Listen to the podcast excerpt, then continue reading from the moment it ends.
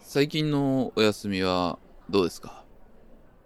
いいもの見たりとか、読んだりとかしてますかそうですね。まあ、昨日、映画見に行ったんですけど、おー、休みやったからね。そうですね。ビバリウムっていう映画を見に行ったんですけど、ちなみにこれはシャークさん見られてます見てないですあ、か、まだ見てないな。なんか新人の監督やんな。そうなんですよね。まあ、アイルランドの監督だったと思うんですけあど、ーあれやんな。うんあ、の俳優出てるよな。あ、はいはジェい。シー・アイゼンバーグだっけそうですあの、ね。ソーシャルネットワークとか出てうるん人やんな。そうです、そうです。まあ、有名な俳優さんなんですけど、なんかね、な まあ、要するに、あの、あれなんですよね。奇妙なことをずっとやってるっていう映画なんですけど、おーただ、なんか、それが、この現代社会の、まあ、資本主義とか、僕らがよく言うジェンダーとか、そういうものを皮肉ってるっていう感じの映画なんですよ。おーなるほどね。そこにはちょっとホラーっぽい要素も入ってくるんですけど、うん。 まあなんかね、すごい胸くそ悪い映画でしたね。 そういう系か。うん、そういう系でしたね。まあただね、あーあの、まあ詳しくは言いませんけど、ネタバレになるんで、あの、一個だうけ、ちょん。っとまあ本筋とはちょっと関係ないとこで、ダンスシーンがあるんですよ。はいはいはい。そのダンスシーンがめっちゃいいんで、あー。ちょっとそこだけでも見てほしい。なんやろ、その悪夢からちょっと解放されるようなダンスシーンというか、へーそこがいいと。そこがいい、僕の好きなタイプの気持ち悪い映画でしたね。うん。 はい。あの、ロブスターとか好きな人は多分好きやね。ロブスターね。うんヨルゴス・ランティオンスね、そうですね。 うん。ロブスター変な映画よな。まあ、ああいうね、何やっとんねんっていうやつやけど、まあ、意図を理解したら、ああ、なるほどあーねってなる映画なんですよ、ね。面白いみたいなそうそうそう。あえー、なんかあの、アリアスターとか、ああいう感じもある。ります感ね。じだからやっぱこうの、ミッドサマー去年、一昨年ぐらいやってたから、ミッドサマーっぽいみたいなことを言ってる人はいっぱいいましたね、やっぱり。あの雰囲気。あそういう系ね。うん。なるほど、なるほど。あちょっと見に行こうかな。まあ、あの、心穏やかな時に見に行った方がいいと思います。穏やかな時にはい。ちょっと余裕あったら見たいと思います。はい。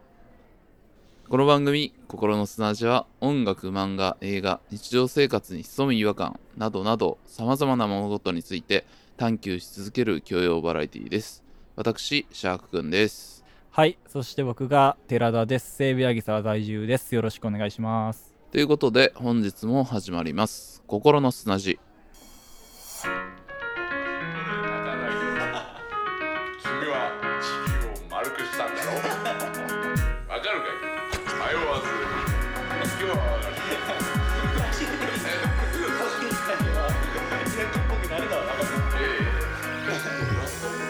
心の砂地。」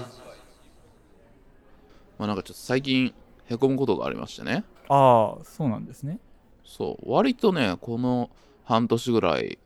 へこまずに頑張ってたんですけど、うん。まあなんかへこむことがねまあありましてはい。でまあなんかねあんまそういうことなかったんですけどうん。そういう時にこう奮い立たせるものというか奮い立たせてくれるうーん、まあ、コンテンツ、まあ、作品とか、はいはいまあえさっき話したような映画にしろ、まあ、例えば音楽にしろとかなんかそういうものって結構音楽とか映画の話とかする時にこういうもん見て元気出すとかいう人って結構多いなと思ってて、ああ、まあ多いですよね、やっぱり。うん最近の映画で言うと、あの花束みたいな恋をしたでは結構除外されてるコンテンツが与えてくれる力みたいなんてうんうん。僕もねどっちかというとね結構懐疑的ではあるんだけど自己啓発的な感じでまとめられてたりとかまあそうですよね。なんかそういうにはちょっとちょっと違うんちゃうかっていうなんか目的に合わせて何かをインプットするってなんか違うんちゃうかって思ったりもするんやけどまあそうやね。でもなんかさ、J-POP とかは多いけど、やっぱりその、応援歌的なものとか、あの人を励ます目的として作られてる曲もやっぱ昨今あるわけじゃないですか。まあまあまあねそうそう。でもまあ確かにね大半はそうじゃないわけで、そうじゃないものを、その自分を元気出すためにこれを聞けみたいなのって、ちょっと本来の意図から外れてるんじゃないかなって感じは確かにありますようねん。なんかあとその言ったらさそれを目的に聞くってさ言ったら解釈が1個しかないやん、ああ、確かに。なんかそれがあんま好きじゃないんよなあーまなあんかでも、同じそうやな。踊り方しかないやんっていうかさまあしかもその踊り方をするために聞くわけやしね。そうそうそうそうそうそうね。ロッキンオンジャパンフェスとかさ、まあ、フェスがどんどん日本で増えていってさはいはい。いわゆる邦楽ロックバンドみたいなのがみんな四つ打ちのバスドラムの上にギターがジャってなってオクターブのギターでみたいなのがめっちゃ溢れ返ったやんか。そうですね。こう、うん。踊れーとか、回れそうーそうとそうか。。みたいな感いうタイプじのねで、だいたい四つ打ちでさ、まうあんそれもだんだん BPM が速くなってみたいな。なんかあれってさ、一緒でさ、あれが嫌だったんで、その、まあフェスに特化して初めて聞いた人でもこう体が動かせるっていうリズムとか、いろいろね、要素あるんだけどさ、はいはい。動き方が全員一緒やんか。客バーって映ったらさ、 まあそうっすねん自由に踊ってるわけじゃないからな、うん。なんかそういう解釈が1個しかないっていうもんがまああんま嫌で、そういうことってあんま好きじゃないんやけど、はいはいなんかそういう感じがあってね。うんまあただ、まあまあ、でも、それでも奮い立たせてくれる力みたいなもんって感じることってあるなと思う思うんだけども。まあやっぱりね 僕も正直ありますよ うん。まあ、寺田もその、以前ね、付き合ってた人と別れた時に、その、クイーンの Save Me っていう曲をうんまあまあまあ聞いてましたけどもずっと聞いたねりとかうんしてたと思うんやけどそれってリピートでずっとプレディが歌ってくれてるってことまあそれもあるしいやもうこれマジでめっちゃ恥ずいですけど言うんですけどあの、さ最近さもうカラオケ用のさ動画 YouTube にめっちゃあんのよなああボーカルオフになってるっていそうことそうかそうまあ、うんフレディをずっと聞いてある程度覚えてきたらもう歌うよ自分でもう 自分でめっちゃ恥ずいセけーどねブ今これ言うのセーブってそうそううそう、拳突き上げてね。歌ええますよたまにそのさ「セーブ・ミー」からちょっとじゃあ「ボヘミアン・ラフソティ」聞こうかなみたいなそういうのも挟んだりするのあまあやっぱこの関連動画に他のさ、カラオケ動画とかのさ、PV とかも出てくるから、まあ、ちょあーっと Don't Stop Me Now 一回挟もうかなとかは思った よ、全然。 ハイテンションな「ドンストップ・ミー」な入れるんやそこでうんそうそうそう。まあちょっとだんだん取り戻してきたら、これで試合最後ちょっと上げて終わろうかなみたいなね。ああなるほそどうそそうういそううね。メニューがあなりきるりフレディメニューが。お届けします心の砂地を汲み解いてこの西東京の暮らしを最寄りへバラす東京が素晴らしいでも故郷は証のサイン場所しないで演歌所生活するには不便でしょ僕らは天使なんかじゃないだから全員参加じゃないならやれないセーブやぎさはできていく覚悟さ状況に合わせて聴く音楽とかって変える派あー、まあでも、そんな明確に、こういう時はこうだなっていうのはないけど、多分無意識的に選んでると思いますよ。この天気とかさう、ん気温とかでは結構選んじゃってると思うな。あーまあね確かに季節とかやっぱあんねんなああ、それは絶対あるんじゃない夏なったかうんらあれ聞こうみたいな人結構見るけどね。そうやんなうん。 レゲエ砂浜ビッグウェーブやもんなやっいやいやいや、夏なってもあんまその辺は聞かないですけど、僕は。ぱ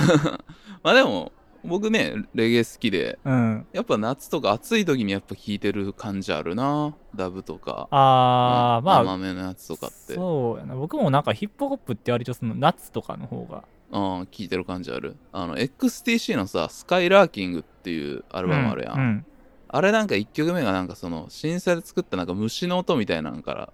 なるやんはいはいはい。そうですね。あれで結構ジャケットも青くてさなんかすごい俺の中で夏っぽいアルバムですごい夏のあああーなるほどねななんんかかそういうのとかそれって多分でも結構人によってあるんじゃないですかね僕ははレディーホイット絶対冬やしなうんそうですねまあ多分ね人それぞれやとは思うけど多分だからこういう風に無意識に選んでるとか絶対あると思うけどうんうんそうやんなそういうのでさ例えばこの曲聴くと自分の何々を思い出すみたいなさうんそういうのあるやんまあありますね ポエムっぽい自分語り入るやつあるやんよくあるや つまあまあまあそれはねそういうまああれ嫌いやねん ないやいやそんな中高の頃なんかさ洋楽の有名な曲名で検索したら大体そういうおっさんのブログいっぱい出てくるポエムポエムブログなポエムブログ1900何十年みたいな感じで始まるやつあのエアロスミスの闇夜のヘビーロックがどうのこうのみたい なそうそうそうそういうのいっぱい出てきたよなあの頃なんかでもさ、うんあれなんなんやろうななんかその俺がそれ嫌なのは、うん なんか例えば彼女と別れた時にずっとこの曲聴いてみたいなさそういう話好きやん 誰がおっさんがおっさんってそうやななんなんやろうなあれが嫌でさ 俺はそのなんかねうん、 まず僕ってその一番音楽が偉いと思ってるかどういうことどういうこと どういう反論なのそれはらだからうんその人間の行動とかより、うん音楽っていうもんが一番尊くて偉いもんだと思ってるから、はいはいはいあそれにそういう自分の行動とかをこう付随させんなよっていうそうそうそう言ったらその人生の BGM みたいな感じで音楽聴くのが本当に僕は信じられへんのああなるほどねうんお前のそんなちっぽけな体験よりその3分間のポップスの方が偉いからな まあ極端なんやけどうさ、ん、まあまあまあその、うん分かりやすく言ったらってことねいやそうだからあんまりその例えばあの時聞いててこういうことを思い出すみたいなまあ語りが、まあ、自分語りがめっちゃ嫌いっていうのはあるけどさそういうさ、うんうん寄ってるやんそれって自分にまあそうやなその、うん自分の人生の BGM やからそのバックグラウンドっていうものとして使ってるからな音楽をそうそうそうでその話ってさうん、結構ラジオとかさ何かしらでさ話されたりなんか歌番組とかでもさなんかそういうエピソードとかとともになんか紹介されたりとかさあるけどさああーそうねあれでピンときたことあ るなくあなあーラジオの曲紹介と かでいそうそう自分語りで入ってさああこの曲は大学受験の時とかみたいなそうそうそうあるな確かに一回もピンときたことないねんかそれでまあそうやなお前の人生の話やからな、うんそうそうそうまあまあまあねその極端なこと言ってるってことは分かってるんですけ どああでも僕その視点で見たことなかったかもな、うんでもさあのあれよもうずっとさほんま僕小学校の頃ぐらいから CD プレイヤー買って iPod 買ってっていう風にしてるからもうんう音楽をさ BGM として認識してるかもね僕は割ともう僕そっち側の人間かもあーなるほどね、うん、いやもちろんそのあれよ座して聞くこともたくさんあるけれども、まあまあねうん、うん、でもそういう人多いんじゃない今だって携帯して聞くやん基本音楽を、まあまあまあそうだけどね、うん、そのなんていうかなちゃうねん BGM として聞くっていう行為自体はいいんやけどさはいお前の物語のサウンドトラックに載すなよっていう 話しかもそれをさもいいエピソードかのよ うにそうそうそうそう言うなよってことあーそこにそこまでキレてる人僕初めて会ったかもわからん多分俺はその音楽が好きすぎるんやからやと思うよああなるほどそのうん音楽をやっぱ最も尊ぶからってことねそうそうそうなんかななんかもったいない気すんねんなそんなこともね思うんですけ どはい思うん思でうんすでけすけどど本題は 次のパートではその中でもちょっと奮い立たせるものを話そうかななんか急に矛盾してない大丈夫ですかこれいやだからこれ自己矛盾していく番組あーなるほ どね前半と後半で矛盾することあるんや俺たちを信じるなよってそういう番組でしたはいチクチクつったつったつったここすんなヤギサワーここすんなヤギサワーここすんなよあのまあ過去の配信聞いてたらさはいはい第11回で泣けるってなんだっていう回でさ泣きに行くことってあるとかさ、まあ、最近泣いた号泣コンテンツの話とかしてたのまあそこにもちょっとニアリーイコールなんだけどさはいその奮い立たせに行く映像作品みたいなのをちょっと喋ろうかなと思うんですけおどお明確にあるわけですかそうそうそうそう見直すっていうこともなかなか時間なかったりしてね映画とかだったらなかったりするんだけど、こう自分の中でこうシアターをこう再生して頑張ろうみたいに思う時ってあっあーなるほどねてうんでもやっぱ映画で言うとロッキーかなベタですね いやベタですよこれがいやまあでも元気出るよな確かにロいッやキーロッはキーはねいいんすよ本当にまあ好きでねうんロッキーは。で、あの、歌丸さんが前あの今みたいに平日のアトロクになる前ウィークエンドシャッフルの時にあの、はいコンバットレックさんが出てきてなんかいろいろ紹介するコーナーみたいなこれを公式で映像化してくれみたいな特集があったんやけどうん。なんかその中でその月曜ロードショーで小木正弘さんっていう解説者の方がおられたんですけどその人がロッキーを紹介した時の83年の映像っていうのを紹介してて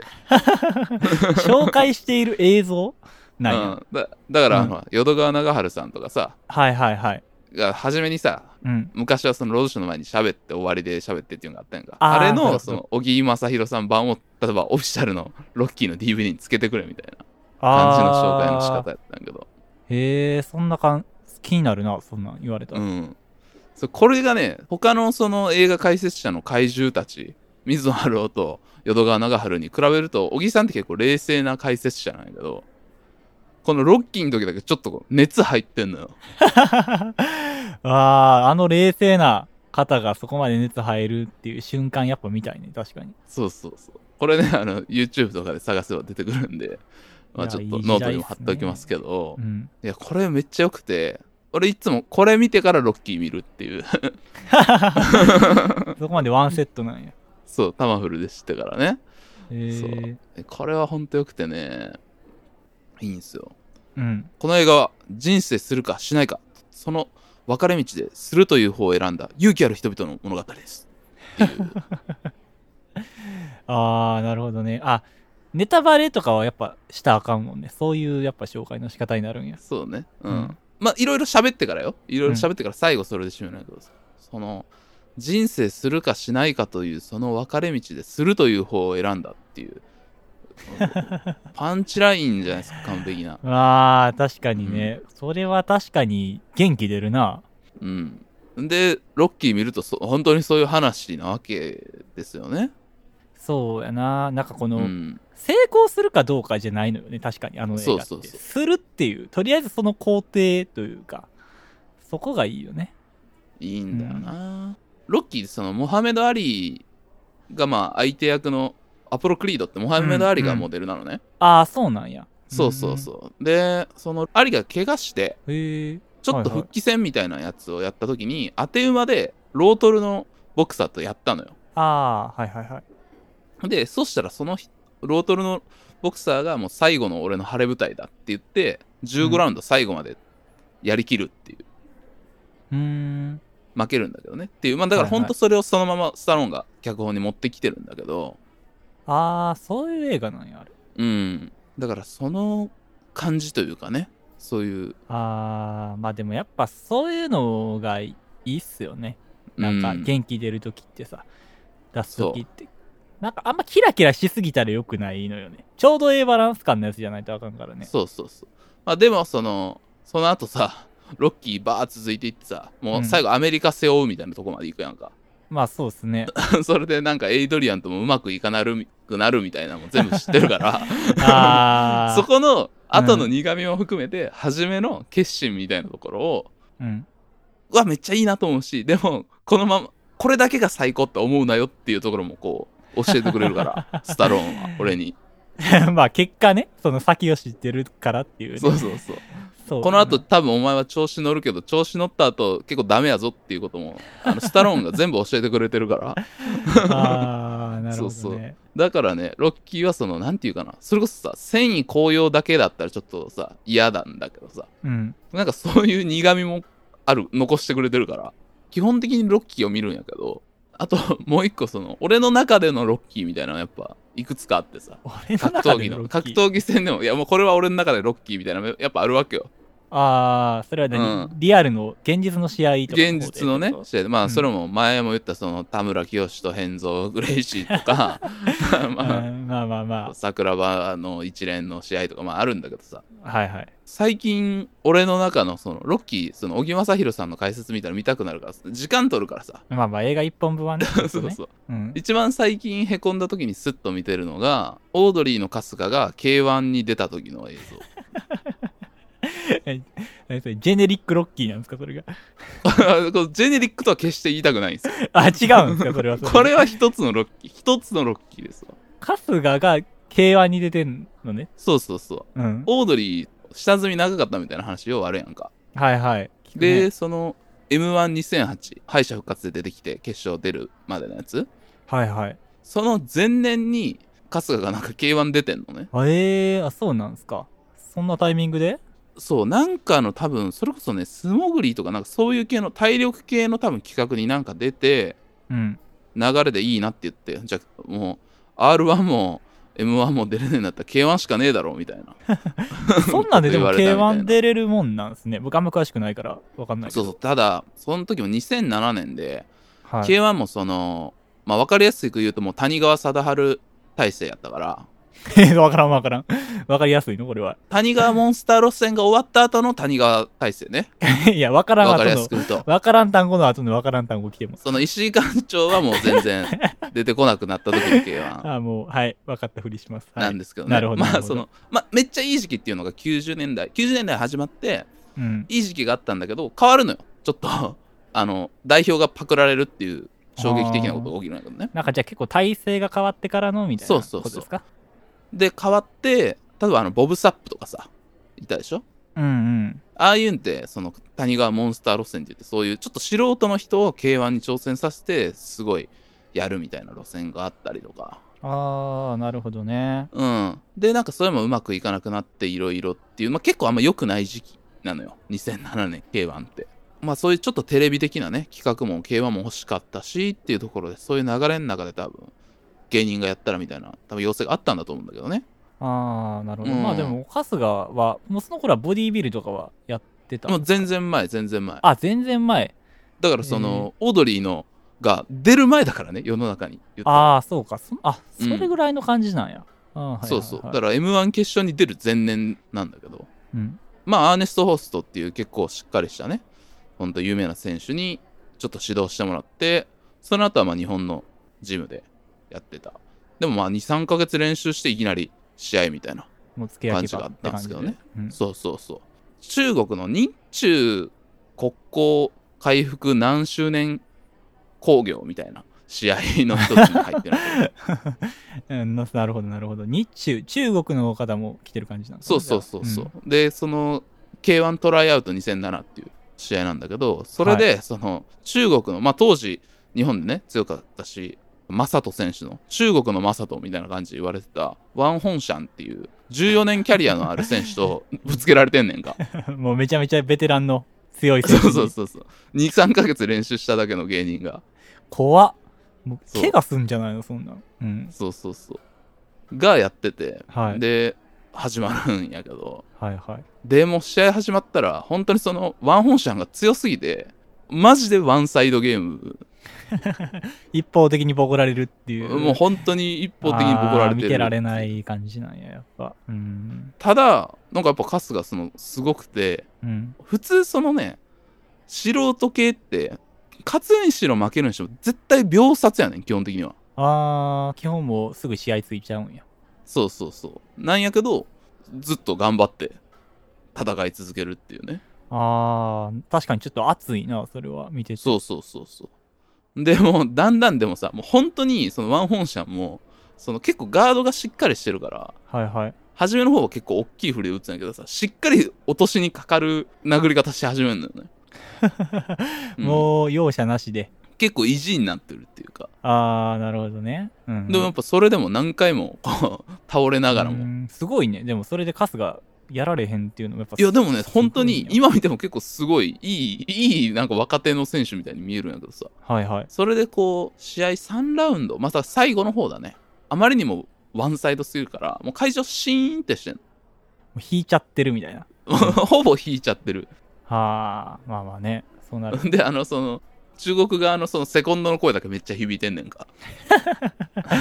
うわあ、なんか、きついな、それはそれで。熱いような、きついような。うん。もう最後の方に、ガスが手出せっていう声が聞こえるのよ。うん。で、それが明らかに若林の声。もう、若林しか言ってないんや、応援。そうそうそう。若林しか言ってないし、その、めっちゃ叫んでんの。うわーめっちゃいいシーンやん。映画やん、もう。手だ出せみたいな、 その大あのテレビでやってた映像で見ると、そのちょっとスローモーションでさっきのカウンターがみたいになったりするやんか。はいはいはい。で、そうなって戻って、ちょっと春日がうちに行ったらもうその試合で一番のカウンターみたいなやつ食らって でもとんでもないぐらい飛んでいくの顔がさアッパー食らったみたいな感じでカーンって頭飛んじゃうみたいな結構衝撃的な映像でうんまあでもそれでも立ち上がって最終ラウンドまでやるっていうねあ映像があるんやけどでまあその後春日のあの耳の鼓膜が破れてたっていうことが分かるーいえあそうなんやそうそう結構初めの方にね強烈なカウンター食らっててそれで多分破れたんだと思うんだけどうわーなんかえでもさそれ見て元気出んの いやそれ見るやんかうんそれ見てうんで Amazon プライム開いてオードリーの m 1の2008の見るわけよはいはい大井競馬場からあの呼ばれて敗者復活でやってくるオードリー見てはいいつガラガラガラガラゴーでこうゆっくり春日が歩いてくるっていうとこ見るともう号泣する いやいやいや、そう、なるほどね。もうそこを、もう自分でセルフドキュメンタリーで映像つなぐの。 そうそうそうそうそうそうあー、確かにそれは来るかもね。M1 の一番ね、オードリーが1回だけ出て爪痕残した時の M1 の。そうそうそう衝撃の m 1の映像をその13分ぐらいあるかな、その k 1の春日が出た試合、はいはい見てから、その決勝を見るとめっちゃ感動する なるほどなーすごいなそううんこれを最近はねあのどうしようもなくなった夜とかに見て元気出してる あー、すごい。なんか、すごい手の込んだ元気の出し方してますね。それは全然。手のこんな元気 出してなんか映画見るとか、一本の何かでやってないもんね。自分でプレイリスト組んでやってるもんね。やっぱ DJ やからさやっぱ組み合わせで見ていくみたいなさなるほどね。感じのことをしたりしてるんであーぜひ。 ねおすすめですね寺田は k 1やったら何見て元気 出してる K1 やったら、その縛りやったらもう一切ないんキですけッどト、とマスとかやっぱり 誰と誰それは。どっちも知らん の知らないです。山本キッド、山本キッドやんけ。神の子やろ、お前。いや、わからんわからん。キッドとマサトの試合やんけ。あでもやっぱマそストの、君やろうよって言った時やん け。いや、わからんけど、そのモノマネのクオリティも。いい試合やけどな、あれ。あでも、そうね、やっぱその、試合見て元気出るみたいな、やっぱあるんや。でもなんあか、るね言ってしまえばスポーツとかもそうやもんね。僕すごいなって思うんやけどさ、スポーツっていうもんに関してうさ、ん。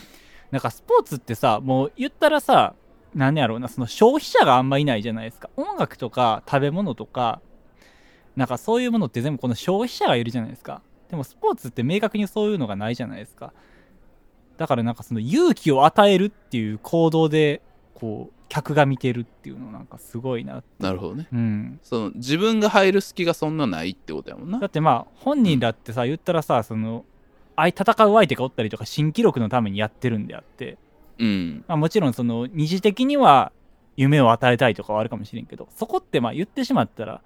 主なとこじゃないじゃないですかうん。本人らの目的のうん。でもなんかすもうみんなが熱狂してるっていうのってなんか本当にすごいんやろうなとは思うんですけど僕あー、ねはいスポーツをやっぱ見ないからそういうのがなくてはいはい。そうそう僕何で奮い立たせてんすか何でいやでもなんかそのさ落ち込んだ時に元気出すみたいなんて言ったらあのー僕やっぱそのどん底まで落ちてるやつの映画見るんすよねあおのージョーカーとかさジョーカー。あの、最近の方ね。そうそう最近出た方とかあとまあこの前話題上がったねダンサー・イン・ザ・ダークとか見ますよ僕はやば。怖っ。あんな元気出る映画ないでしょだってそんなことないわ。 いやいや、僕ね、なんかこのやっぱダンサーインザダークってまあ胸クソ映画ではあると思うんですけど、なんかあれがなんかその悪趣味ってだけでくくられるのやっぱちょっと違和感あって。なんかまあまあ、それはそうやな。うん。あんなにさ、救いがない中で最後までポジティブに生きようとする姿みたいなのが僕的にやっぱ一番来るんですよねあー。奮い立たせるっていう確かかにさ、なそのジョーカーとかもそうなんですけど、もう救いがなさすぎるじゃないですか。ああいうなんか救いがなさすぎる映画見ることによって、でもあれが映画になってるわけじゃないですか、一つの物語として。うん。なんかそういうとこに自分を投影することによってなんかこう、奮い立たせるみたいなタイプなんですよ、僕は。あーでもね、これね、あの、まあ、いると思うよ、いっぱい、多分こういう人。わかるわかるわかる。うん。あの今そのさあの吉永文の研究個人的にしてるからはい。あの吉永文の対談本とか読んでるんやけどさ吉永文先生もそういうこと言ってた、ああ、そうなんですか。いや、うんやっぱちょっとへこむ時は前もちょっと出したことあるけど足立鉄の「桜の歌」とか読んでますとか言ってて、結構そうう。いうあの銀杏ボーイズのあじゃあ「ゴーイングステディ」のアルバムの元になったやつねうん。っていうまあ結構むちゃくちゃなちょっと暗めのね青春漫画なんだけどそういうの読むとか言っててまあそういう人もいるんやなとはね思うんやけどねそうですよね。なんか、そういう、なんか破滅的なものって、やっぱ主人公が、なんか最後まで、いやもうは破滅しちゃうけど諦めないっていうのがやっぱあるんですよね。うん絶対に。なんかそういうところのエネルギーみたいな、いや自分が絶対この人生うまくいくことないし、このまま転がり落ちるかもしれんけど、でも最後まで必死で生きたんねん的なエネルギうーをんもらなうるほどっねていう感じなんですよね。うーんなるほどなんかその僕はなんかねじれてるからか分からんけどそのこう前にどんどん進んでいく人とか見てもそれに対してのこの自分のギャップを見るのがしんどすぎてっていうのがんやっぱあるのよね、なるほどなそうそうそうまああるけどね俺もそのどっちかというとそのロッキーもこの時苦しいよなみたいなところにライドしてるから一緒っちゃ一緒かもしれへんな陽のエネルギーっていうよりはちょっとその苦しみになんか委ねてるとこもあるからそうそうそうやっぱそのうん陰のエネルギーがあるもんじゃないとっていうのはあって、うんちょっとすいません話それるんですけど まああとお笑い見るっていうのは当然あるんですけどなんかこの前何やったかなツイッターかなんかで見てあ確かにこれめっちゃそうやなって思ったやつがあってちょっと普通に聞きたいんですけどへいあの なんかほんまに疲れてる時ほんまに精神がしんどい時ってなんかザコシ見ても笑えへんみたいなおーなんか雑魚シってね、ある程度なんかこう、精神がある程度健康な状態の時はめちゃめちゃ笑えるけど、そうじゃない時ってなんか笑えんくなるみたいな。おーそうあなっんやて、なんか僕もその、やっぱほめっちゃ心がしんどい時に、なんか笑える笑いと、笑われへんお笑いってあんねんよな。あー確かなうん。なんかね、それを今、ずっと模索してるんですけど、なんかやっぱりそういう時に笑えるお笑いって、なんかそれこそ前言ったさらば青春の光とか、うんなんかちょっとやっぱね、外れてるものなんですよね。正規のルートから。なんかちょっとダーティーな感じの。うんうんうん。なんかそういうものなのよ。決して和牛とかじゃないのよ。あー、うん確かにああいう系はちょっとそうやなうん。だからなんか、やっぱそういう本当に心が汚れてる時は、汚れたものによって元気出るんやなって思いますね、うん僕は。確かになうん。なんかちょっとウェルメイドなもんってやっぱちょっと余裕ないと受け入れられへん不思議やんななんか反対っぽそうな感じするけどさいやー、そうなんですよね。うんえでもそういう意味では俺ザコシとかってやっぱすごいプリミティブな笑いやから笑えるような気するんやけどな強すぎるんかな強すぎるっていうかなんかね、プリミティブすぎるっていうかなんか大人のダーティーさがないじゃないですか、あれって。 あーあそっかなんっか、あ、そこまで子供の純粋さに多分心が戻れないんですよね。ああなるほどな、うん。 確かになまあそれはちょっとザコシの捉え方もそれぞれあるかもしれない、 まあ確かに。まあこれは解釈いろいろあると思うんですけどうね。ん、それぞれによるやろなツボ結構ツボって違うからなまあそうですね。 確かにな俺も昔割と落ち込んでる時に三谷幸喜の映画見てすごい腹立ったことあ る三谷幸喜はまあ、 そうやなうんうーん。なんかやっぱね、こういう、おしゃれなものってやっぱね、疲れてる時って拒絶するななんか。あるねうん。これ不思議やななんでなんやろなんか腹立つんですよね。そう。うそう腹んです立つよねなんかその、気取ってる感じがすげえ鼻についちゃうんよな。うんうん。確かにさあのなんかさおしゃれ系のさ笑いみたいなのがさ結構ディスられるんってやっぱそういうとこやんなああ、まあそうやろうね。ほんとさ、余裕がない人がチラッと見て、腹立つって思うんやろうな。うーうんやっぱそうやんなやっぱ心の余裕って大事っすね。やっぱそう考えたうら。ん確かになんかちょ っと、っていっていう話になっちゃったけど。いやいや、まあでも僕は割とそういう、あのーコンテンツが好きなタイプ。でも、ロッキーとかもやっぱ元気出るなと思う時もあるし、うんなんかほんと多分これ落ち込むっていうもの自体にもいろんな種類があるんやろうなと思いましたね、話聞いてて。落ち方にいろんな落ち方があるってことやなそうそう確かそうになんですよね。そうやな、ちょっとそれまた考えてみようか落ち方をいっぱい出していってそうこれは何々落ちですねみたいなのが出せる可能性があ るなそうよなんかその、はいうんなんか元気出る時も他者が介入することによって元気出る時と他者が介入することによってより落ち込む時あるしねあーあるあるもううんほっといてくれよみたいな時そあうるそもうんな、そうそうそういろんな種類あるの多分あるなぁそれそうやなうんあの落ち方の細分化みたいなとこもねちょっとまたやってみたいですよねうんなるほどちょっとやってみたいなと思いますはい、というわけでですね、えー引き続き心の砂地はお便りお待ちしております。すべての宛先は、KOKORONOSUNA、アットマーク Gmail.com、心の砂、アットマーク Gmail.com までよろしくお願いします。えーもしくは、Spotify、Apple Podcast など、各配信サービスのエピソードの詳細に載っている Google ホームからお願いします。えー Apple Podcast でのレビュー評価も絶賛募集中です。ぜひともよろしくお願いします。 Twitter での投稿は「ハッシュタグ #KOKOSUNA ここすな」ですよろしくお願いしますツイートしていただく際にはエピソードのリンクも貼っていただけると嬉しいですまた本編で出てきた固有名詞などはノートに用語集がありますのでそちらもご覧くださいノートの URL も各配信サービスのエピソードの詳細にございますということで本日も聞いていただきましてありがとうござあいましりがとうございたました。次回はですね、えっと寺田くんが企画をする回というそうですふになっております。レア会でございます。はい。はい、お楽しみに。それでは皆様、ごきげんよう。